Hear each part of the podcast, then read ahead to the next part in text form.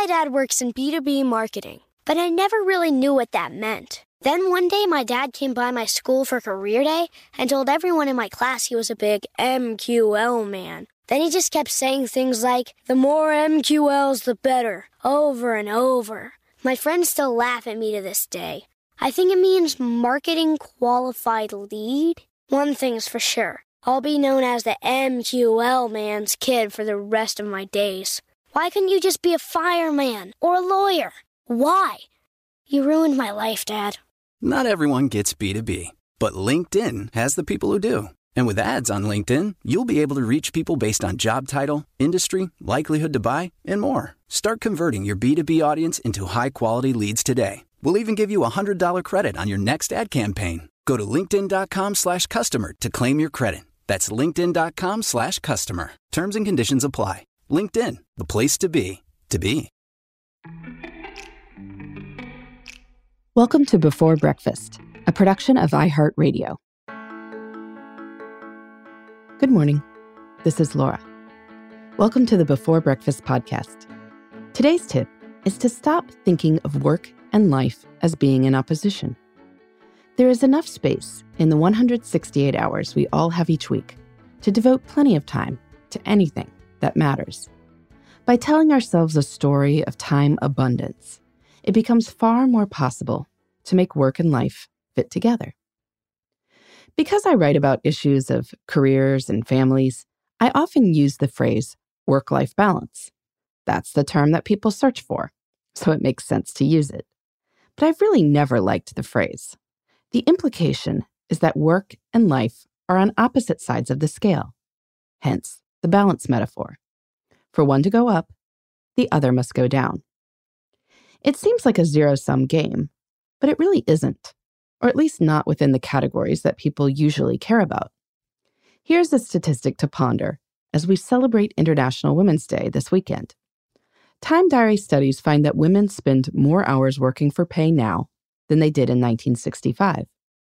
This makes sense. The entrance of women into the paid labor force is one of the major social changes of the last 50 years. But Time Diary studies find that women are also spending more hours interacting with their children than they did in 1965. How is this possible? How can women spend more hours working for pay and more hours with their kids? Well, it turns out that work and childcare are not the only things that women do. In the 1960s, women spent quite a bit of time on housework, and this number has fallen as hours devoted to childcare and work have risen. You can even see this changing emphasis reflected in the language. In the 1960s, people talked about housewives with the emphasis on the house. Now we talk about stay at home moms. Even the trade offs involved with big, demanding careers are often different than the assumption.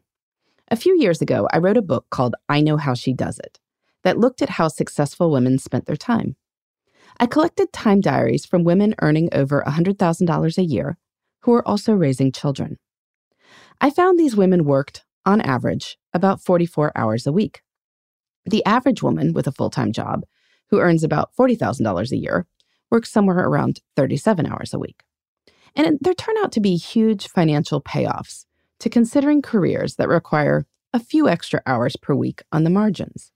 So, this seven or so hour gap isn't nothing between about 44 hours and 37 hours, but it didn't require sacrificing much time with kids. In general, it came out of leisure time. The people in my study watched 4.4 hours of TV a week, which is about eight hours less than the average woman with kids and a job. And yes, it turns out these hours could be substituted. I found about half the women I studied worked sometimes after their kids went to bed, that time frame when a lot of people watch TV. In other words, work and family weren't on opposite sides of the scale. Work and Netflix were on opposite sides of the scale. And that's a trade off that a lot of people thought was worth making. Now, none of this is to say that there won't be day to day choices or that nobody faces work life conflict. Clearly, people do. People do all the time. But the bigger issue is that when we tell ourselves stories that work and life are naturally in opposition, we start to believe it. We lament the volleyball game missed because of a meeting, but not the volleyball game missed because another child has a swim meet at the exact same time. People look at the first scenario and decide they must dial down or scale back or opt out, but no one looks at the second hard choice moment and says you need to get rid of the other kid. That's the result of our stories. So today, think about the work and life stories you're telling yourself and figure out how you can reframe them. So you worked late and missed bedtime on Monday and Tuesday this week. Well, is that horrible? Is something amiss? Perhaps. Or you could tell yourself that there are seven days in a week and you were home for five. That sounds fairly balanced, like you're rocking it at work and at home.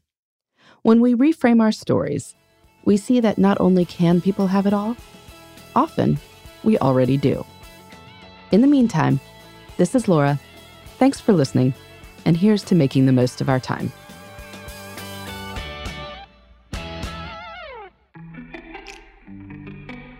Hey, everybody. I'd love to hear from you. You can send me your tips, your questions, or anything else. Just connect with me on Twitter, Facebook, and Instagram at Before Breakfast Pod. That's B E, the number four, then breakfast, P O D. You can also shoot me an email at beforebreakfastpodcast at iheartmedia.com. That before breakfast is spelled out with all the letters. Thanks so much. I look forward to staying in touch.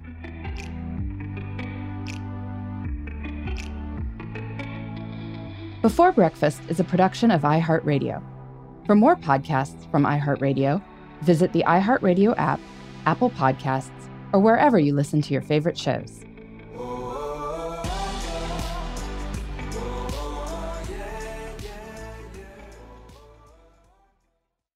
Something that makes me crazy is when people say, Well, I had this career before, but it was a waste. And that's where the perspective shift comes that it's not a waste, that everything you've done has built you to where you are now.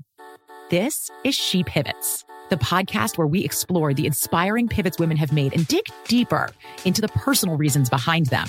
Join me, Emily Tish Sussman, every Wednesday on She Pivots. Listen to She Pivots on the iHeartRadio app, Apple Podcasts, or wherever you get your podcasts.